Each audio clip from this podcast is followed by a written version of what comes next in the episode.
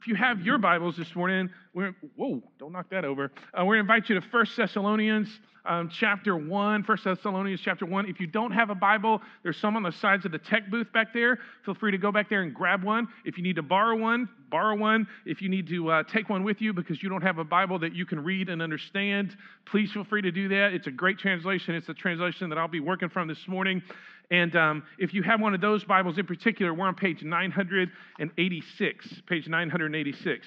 I want to acknowledge this uh, that some of you are in the room today. Uh, uh, for well, we're all in the room today, and you, you may be in the room today for various reasons. Uh, some of you are Christians, you're followers of Jesus, your whole, whole life is committed to Him. Um, as you think about today, and as you think about what we're going to talk about here in just a moment, uh, the truth, uh, the foundational truth that Jesus has died and he has come back from the dead, uh, man, that should well up within you with a heart of celebration and rejoicing and, uh, you know, that whole shot in the arm thing. But it's also something so real, something so important to us, something so foundational um, to us, those of us who call ourselves Christians. We'll pick that up here in just a second. Uh, some of you come, um, and again, I want to just recognize you that, that you're curious. You're like, uh, my life seems to be um, running less than optimum right now. And so maybe, just maybe, there's a spiritual component that I need to recognize and deal with. Uh, and so Easter seems like a good place. This church is close. Maybe they'll say something worthwhile. If you have come and you're curious today, let me say we're really glad that you're here. If you end up with questions after this service is done, you won't be the only one. Let me say that first. Secondly, uh, you know where our website is, you know where we are, and you can find our phone number. You can pick up the phone and call us. We would love to have conversations with you about the questions that you may have. Uh, some of you have come here because it's a cultural thing. Easter, this is what we do. We go to church, Christmas, get dressed up, uh, that kind of thing. Perfectly fine. Again, we're glad that you're here. Uh, and, and, some of you have come because, you know, somebody twisted your ear and drug you here, and you're like, hey, what am I, a United Airlines passenger or what? What's the. Too soon? I'll be here all week, people. Thank you. Don't forget to tip your service. Um, if you're here against your volition, let's just say it that way, I'm still glad that you're here, and you can walk out of here with just as many questions and doubt as you did before. What I'm praying, though, for all of us here, for all of us, is that uh, whatever transpires in your life today, deep at the soul level of your life, whatever transpires, uh, when you walk out of here, you would be different than when you came in. You would be a step closer to understanding who God is and what He's done for you.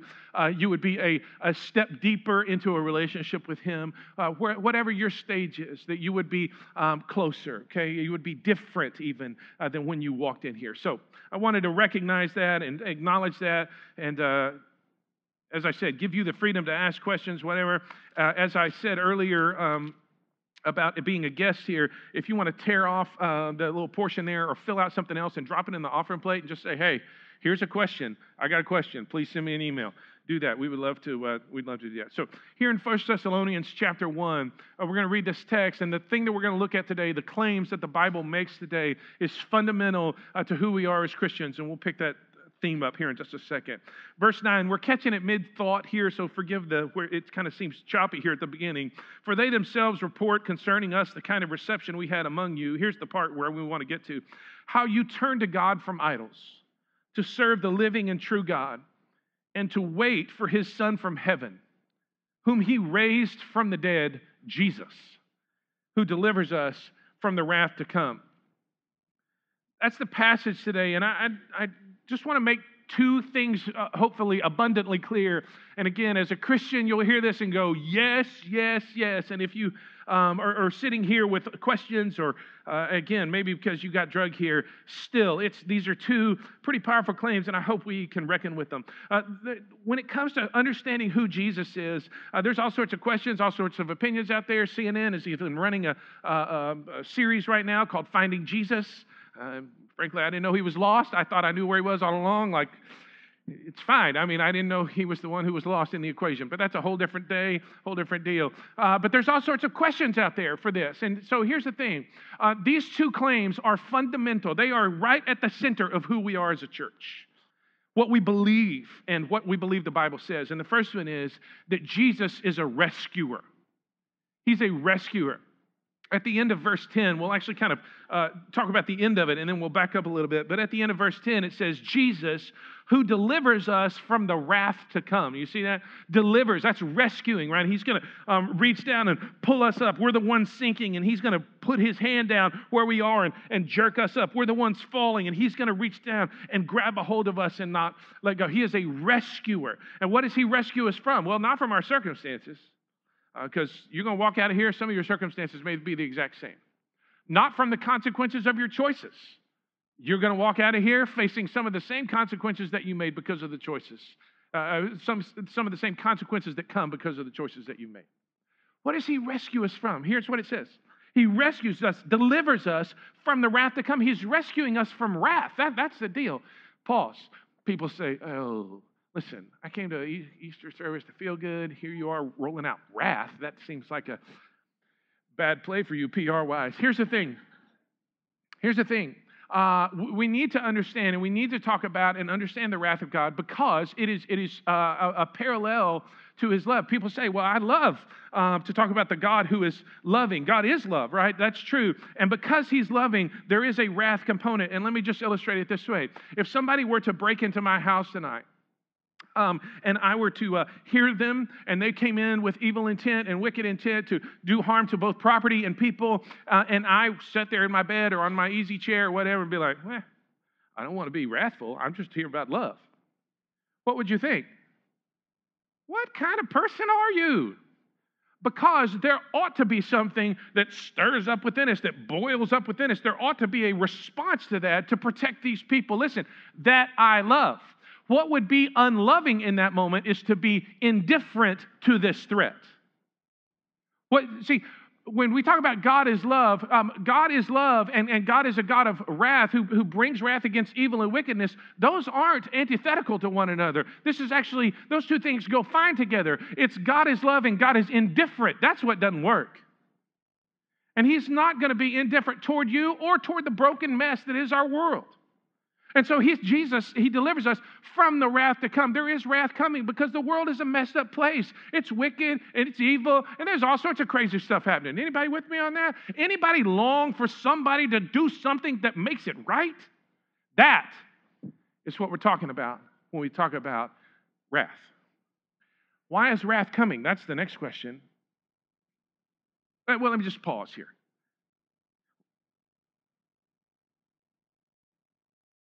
Let's say I go to the doctor. And I go in and I'm like, hey, doc, something ain't right.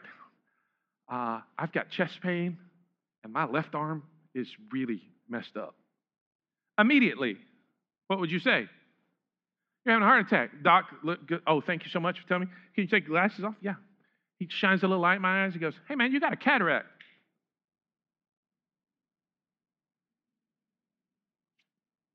Okay, doc, I'm having chest pain and my left arm has a mind of its own all of a sudden. Like, yeah, yeah, yeah, I hear you, but but you got a cataract. Like, we need to maybe make an appointment for you to get that looked at. Call the ophthalmologist. Doc, listen to me. Chest pain, left arm. WebMD said I needed to come see you. Cataract. This is not my primary problem. This, this is my problem. If that happened to me, I would be thinking number one, have they charged my copay yet? Secondly, I need to go see somebody else because what's, what's wrong? He's not dealing with my fundamental issue. He's not dealing with the deepest problem that I have. Cataract, I can deal with that long after all of this other stuff is taken care of, right? In the same way, listen to me, God is committed to dealing with your fundamental, with your deepest issue. And the deepest issue is you, know, you are uh, uh, um, on the opposite side of the spiritual spectrum of, from where God wants you to be. You are a sinner. The reason He rescues us from wrath is because we're sinners and He's rescuing us from sin. Sin has come into the world because of wrath, and then God then has committed Himself to deal with that deepest issue that you and I have. All of the other stuff, man, he'll go to work on, believe me. He can handle all of that stuff. But first, he's going to deal with the heart level issue. And that is, we are opposite God on this spiritual spectrum. We are opposed to Him. We're on the other side of things. He rescues us, yes, from wrath, but He rescues us also from our sin. And people say, well, whoa, whoa, whoa. Again, Easter, pal, throw some bunnies at us or something. I'm not a sinner. And so let's do a little test, okay? Um, let's let's there, there's 10 big commandments in the Old Testament. 10, anybody, anybody heard this? 10 commandments before? Okay, good. Uh, let, us just try to name a few. I'll start, okay? Uh, uh, you shall have no other gods before me. That was a big one. Somebody name another one. Somebody in this, what? Tell me, Karen.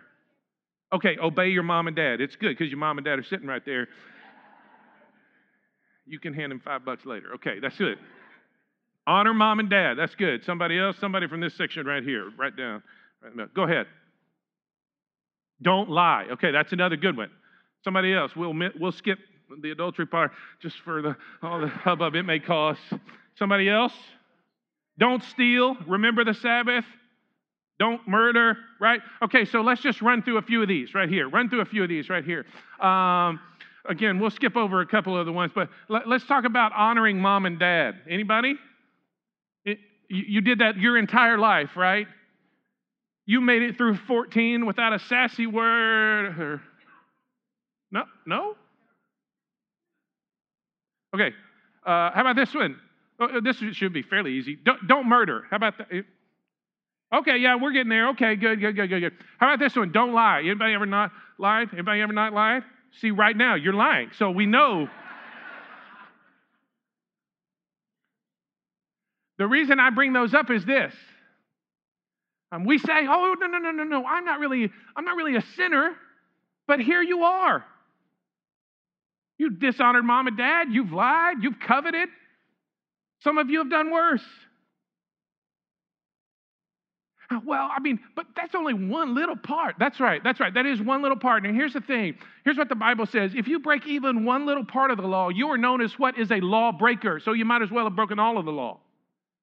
Guilty before God, right? This is this is how it goes. You are um, you are guilty before God. You are indeed a sinner. Well, okay, okay, okay. So maybe I've broken some laws here, but let's just.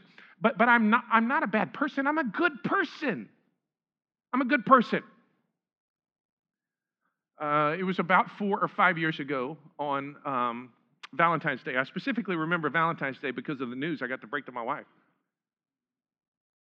There was a there's an intersection, and there's this red octagonal shaped sign, had four letters on it. And I come up to the intersection, and on the other side is a person in a vehicle with red and blue lights. You know, you see where this is going? And I apparently didn't come to a complete stop. And so, red and blue lights, a nice officer, one of League City's finest, walked up to me and said, Sir, and license, do you know uh, why I stopped you? Honestly, officer, I, I, I, don't. Well, you, you, you did not come to a complete stop at the stop sign. It, true statement. I, I really thought I did. But it didn't matter at that point. It didn't matter what I thought I had did. Officer, I'm a good person. It didn't matter how I felt about stop signs. Well, I think they should be yellow because, I mean, it doesn't matter. It doesn't matter what I thought about the officer or what he felt about stop signs or what he felt about working traffic that day. All that happened in that moment was I broke the law and I was guilty. That's the thing. Right here, guilty. But I'm a good person. Guilty. the, the, people say, remember the scales of justice? See, I'm just going to balance out my life so that I make sure and do more good than bad, tip the scales in my favor. The issue here is that the scales have been tipped so skewed because the, the offense that you have is against God, not against League City. And so, do you, This, this offense is an infinite offense. So anything that you do finite is still not going to tip the scales. And even if you could just pile on and pile on and pile on, it would never move it back to even. It certainly wouldn't tip it in your favor. That's not how this thing works. You has to, somebody has to come in and rescue you from your sin because you can't do it yourself. And good news, Jesus is in the business of wholeness, right? I mean, he changes people's lives all the time. He takes uh, uh, sick people and makes them well. He takes lame people and he makes them walk. He takes blind people and makes them see. And some of you are sitting here thinking, well, maybe I'm kind of a bad person. Maybe Jesus can make bad good. Listen, Jesus is not in the business of making bad people good. He's in the business of making dead people live. That's Easter. The scripture describes because you uh, are sinful and because you have chosen to sin and because you have broken God's laws, the scripture describes the fracture in that relationship as spiritual death. And because we face spiritual death, then you have to have somebody come in to rescue you from that death and give you life. Good news Jesus is a rescuer. So, the absolute best thing that you could do, um, the best response that you could have to this debt that you owe God for your sin and the death that results from that, the absolute best response you could have is to just agree with God about your sin. Yep, that's about right, God. That's about where I am. Because in that moment, Jesus can become a rescuer for you. And the good news, he, he does for all, all sorts of people. The, second part of this is in this phrase in verse 10. He says, To wait for a son from heaven, whom he raised from the dead. That's what we celebrate at Easter is that Jesus, yes, has died, but also that he has come back from the dead. Jesus, yes, uh, they crucified him, but yes, uh, he defeated death. Jesus, yes, paid for our sin on the cross, but yes, also um, came back uh, from the dead, defeating death. And there's another passage uh, in the scriptures uh, that explains this a little more fully. If you have your Bible, you can flip over to 1 Corinthians 15. Um, if you're on, the uh, YouVersion app, it'll pop up here. It's also up on the screen. And it says this For I delivered to you as of first importance. That's not second importance. Like, this is primary level stuff. I delivered to you as of first importance what I also received. He's not making this up. He received this that Christ died for our sins in accordance with the scripture, that he was buried and then he was raised on the third day according to the scriptures. And I want to kind of take this in a little bit different order, but let's start with this Easter message that Jesus has been raised. He is the resurrected king. He's a rescuer and he's a resurrected king. That's important because dead people can't rescue anybody. He's alive. And because he's alive, he can rescue us. So here's what we're saying about this is that he rose again. That's fundamental. It is the fundamental claim of Christianity. It's what makes us different from every other religion you can name. You can call them all, and uh, this is the truth. They will be radically different than Christianity because Christianity says uh, it's not we have to figure out which way to get up the mountain to reach the top. It's that God was at the top of the mountain, saw the mess we were in, and came down to you and to me. And he died and he rose again to bring us life, to bring us something new, to bring us an eternal kind of life that can start right now and last forever, undefeated even by death. It is the fundamental claim of Christianity. It's what makes us different than every other religion. Even just a few verses down, if you have your Bible here, in, in verse 14 of 1 Corinthians 15. And if Christ has not been raised, then our preaching is in vain and your faith is in vain. We are even found to be misrepresenting God, meaning we're lying about God because we testified about God that He raised Jesus, whom He did not raise, if it's true that the dead are not raised.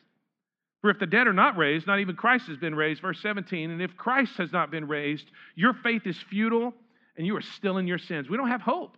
If Jesus hasn't been raised, we don't have hope, but he has. And the, the, the way that we talk about this is a statement of fact. It's just, it's, it's a way that the scripture talks about it. It's the way that we talk about it. He rose again. Um, there was a survey, and again, because it's so fundamental to who we are, there was a survey that came out this past week uh, for Easter.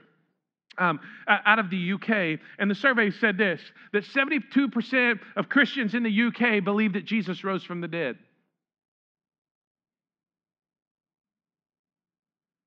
To which I kind of did like this. Because what that means is 28% of Christians believe that he didn't rise from the dead. And my response was something like this Yeah, well, there's 14% of atheists who believe in God.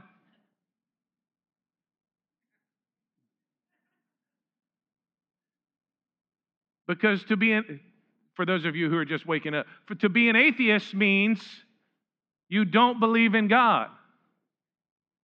To be a Christian means you do believe that Jesus rose from the dead. That's what it means. It's fundamental to who we are. He rose again. And so this is a, a, a, fundamental statement of who we are, but it's also a little bit unexpected. I mean, it's an unexpected thing, um, it's an unexpected claim. We typically don't talk about people rising again from the dead, but just because it's unexpected does not uh, mean that it's not true. And I'll give you just a couple of examples here. You've been in conversations, I've been in conversations where uh, you're sitting talking to somebody maybe that you've known for a while, and all of a sudden they blurt out something that you didn't know about them. You're like, hey, I've known you for X number of years, and I'm just now finding this out about you? What? From our own church family. You would not expect that I would say, there's a lady in the room right now whose name I will not say to protect the innocent, who has been shot by a 45 and that has not only survived, but still carries the bullet with her. So much so that her line is, Yeah, everywhere I go, I carry a 45. Isn't that great? I don't want to be shot by 45, but if I was, I would want to use that line. That's what I'm saying. Unexpected claim, you would look at that person and be like, what? But it's true. In the same way, that's kind of same vein, we say, hey, Jesus has come back from the dead, just like he said he was. It was according to the scriptures. It's just like it was uh, uh, prophesied. Hey, listen, get on board with this. This is a fact. You're like, wow, unexpected claim but it's true. And, and if you're struggling with that fact, you're struggling like, oh, for me, I'll just tell you for me, the best positive, uh, uh possible evidence of it being true is this the, the life change and transformation of those who were his first followers. I mean, those people were all over the map, just crazy, wild, doing un- unbelievable stuff, and yet every one of them, every one of that little small band of followers, they just first band, every one of them died a martyr's death. Peter, crucified upside down. John, dipped in boiling oil, and then they couldn't kill him, so they sent him off to Patmos uh, in exile, and on and on and on. We could go through all of this. James was beheaded. I mean, we could go through all of this stuff. Here's the deal. Here's why that's so important. Nobody dies for what they know to be a lie. And yet they willingly went to martyrdom because they believed it to be true. That's the most convincing, it's the most compelling thing that, that he rose again. And so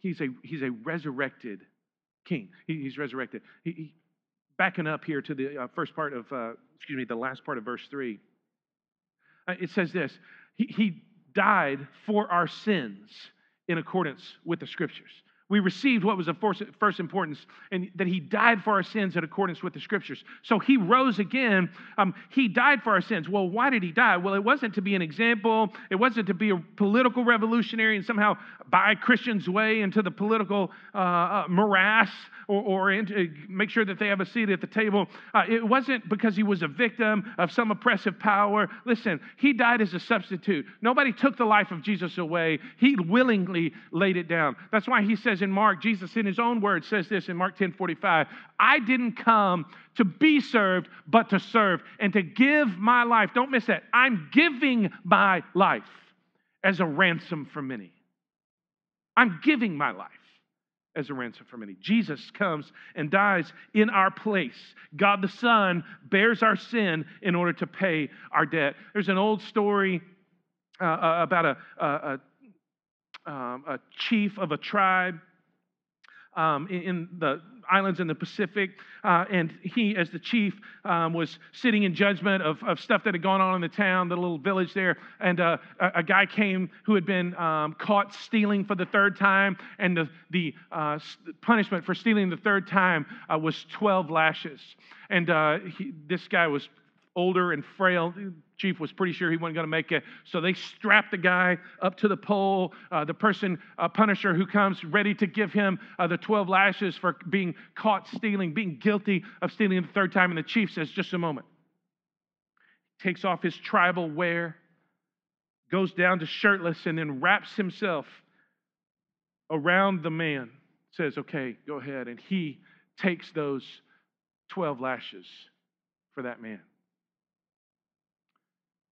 Folks, what the Bible says is that it wasn't 12 lashes, but three nails one in each hand of Jesus and one through the feet so that he could stay on the cross and bear our sins. He is the one who wrapped himself around us. He is the one who took our place. He, we are the ones who deserve to die, but he's the one who bore our punishment. That's why it says he died for our sins. What, but I don't feel very worthy of that. Guess what? You're not. Well, I'm not even sure I can believe that. Here's the thing though because God so freely loved you, that can because the, the nature of his love is free. It's not compelled by you or me. Um, because the nature of his love is free.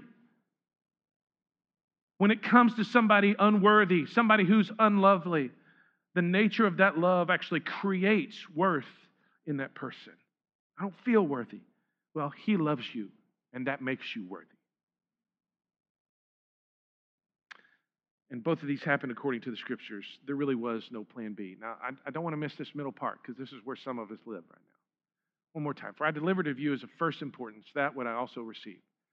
Like that Christ died for our sins in accordance with the scripture, that he was buried, that he was raised on the third day according to the scriptures. We've talked about Friday dying. We've talked about rising Sunday. That he was buried. You see that? That he was buried. Uh, nobody that I know celebrates Easter Saturday. Why? Because it's dark and lonely, and full of doubt. Uh, my wife is reading a book by Brene Brown, local lady, world famous now.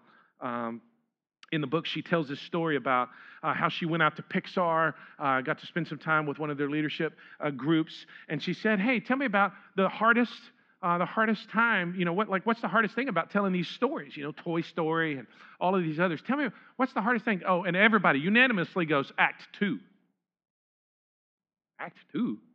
Yeah, because Act One, you get a little bit of, uh, you know, backstory and character introduction, that kind of thing. Act Three is this awesome moment of, of you know, revelation and victory and all this kind of stuff. It's Act Two. Act Two is the, the big trouble spot right there. Um, because in Act Two, the, the character had, the protagonist has to come to the reality that there's no comfortable way out of this. Like, I've got to take this very difficult road in order to get to where I need to go. And we have to show in some compelling way that this middle part um, where the, the character develops and, and grows and sees these choices and, and, and acts courageously and so forth and so on. And she said, uh, Well, you know, in my line of work, I do these seminars and it's always day two. Day one is very exciting uh, because everybody's there. Uh, day three, is always very exciting because they see the results. But day two, day two is terrible. So we've got day two and act two and Easter Saturday.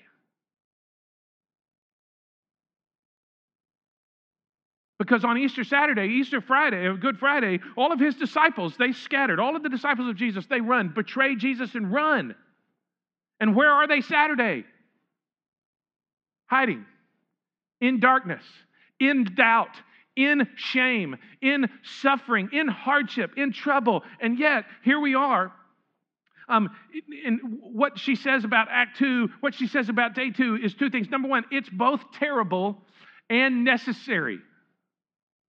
You got to go through it in order to get to the victory. There's no easy way out. It is part of the process and it readies us for redemption. And some of you are living in that moment right now where you're like, this feels like Easter Saturday, not Easter Sunday to me. This feels like darkness. This feels like doubt. This feels like struggle. This feels like hardship. This feels like all of this. And some of the questions may express themselves this way um, God, are you who you say you are? And what is the answer to that? Yes. What we're really asking some of the times, especially if we're struggling with Easter Saturday, what, but with this whole idea of Jesus being buried, what we're really asking is not, God, are you are who you say you are? It's, God, Are you who I think you are? And the answer is not necessarily. Okay, how about this one? Uh, God, um, will you always do what you say you are going to do? What's the answer to that? Yes. Sometimes the question we're actually asking is God, are you going to act like I expect you to act? And what's the answer to that? No. Easter Saturday is important. This day of darkness and doubt, it's important. Why? Because it gives us room to get out of our shock. It gives us room to identify um, our grief, to name our insecurities, to develop character in ourselves, to make room for hope, and to keep trusting God no matter what the circumstances are. And some of you are at that exact place right now. And here's what I want to say to you He proved His love for you on Friday, and He's bringing victory on Sunday. If you're living in Saturday right now, don't turn away. Some people think that the darkness and the doubt and the shame uh, and the suffering um, of Easter Saturday are signs of God's abandonment of us. But what you need to hear is that those things are actually signs of God's willingness to enter into suffering with us. Jesus comes to us and he says, I have defeated your enemies Friday, Sunday, and Saturday says, and I'm also willing to enter in to your darkness and doubt and problem and trouble and struggle and toil, frustration, shame. I'm willing to enter into all of those things. So, our response then, our best response is to simply do this to believe what Jesus has done for us. To believe what he's done. So, you're here and you're like, man, I'm out of sync with God. I'm glad you're here. Uh, your best response is just to say that to God. God, I'm out of sync with you. Just agree with what he's already said is true. If your response is, uh, yeah, okay, I get that, but I'm out of sync, start with agreement, saying, Yes, God, I agree with you about where I am. Because when you're doing that, uh, that's, that's a good step. That's a good, honest step to making, uh, uh, to making uh, yourself right with God, to, to making, remedying things between you and God. Just agree with God about your sin. Um, and, and then you get the opportunity to believe what He has done for you. And then the most natural response is just to commit your life to Him. Say, okay, God, here I am. Some of you say I'm out of sync. Some of you say it's not out of sync, man. It's like full unplugged, like poof, just, it's, I don't even know why I'm here. The best thing you could say to God God, it feels like I'm unplugged. Agree with God about where you are. And then turn to Him and believe what Jesus has done for you. And the most natural response is then a commitment of your life to Him to say, All right, here I am. This is what I'm going to do. Some of you are here and you're like, I've turned my back on God. And, buddy, you're up there talking. You don't know near the stuff that I drug in the room with me. Hey, here's the deal. You're right. I don't. In my most honest moments, I'm glad about that. But I do know that everybody walked in here with baggage.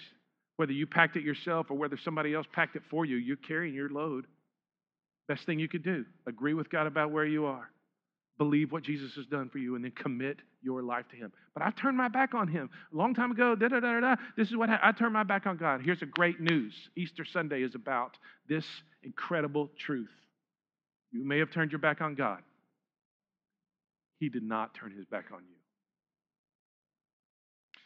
So I'm going to pray in just a moment, and I'm going to invite you to respond in one of two ways. If you're a follower of Jesus in here, when we stand and we sing, I invite you to simply rejoice with all of your heart because these things are true. And if you're a follower in here and maybe there's something between you and God right now, it's good to go ahead and agree about where, what that is, to believe that Jesus has died for that and has given life to you, uh, and then to commit your life in some fresh way to Him. When you stand and sing, you'll stand and sing a renewed person. If, if you're in here today and you don't know Jesus, you wouldn't consider yourself a Christian. The best thing that you could do is to agree with God about where you are, believe what Jesus has done, and commit. Some of you may still have questions about that. Take that tear off portion of your bulletin, take that card, send an email, raise your hand, jump up and down. I don't care. Just let us know what God is doing in your heart, and we will try to help you understand and process everything that's going on and remind you of all of these things that we've talked about and speak all of the truth that we can to you about this. Listen to me. Today can be the day that you enter into a relationship with Him. So I'm going to pray, and then we'll have some moments to respond, okay?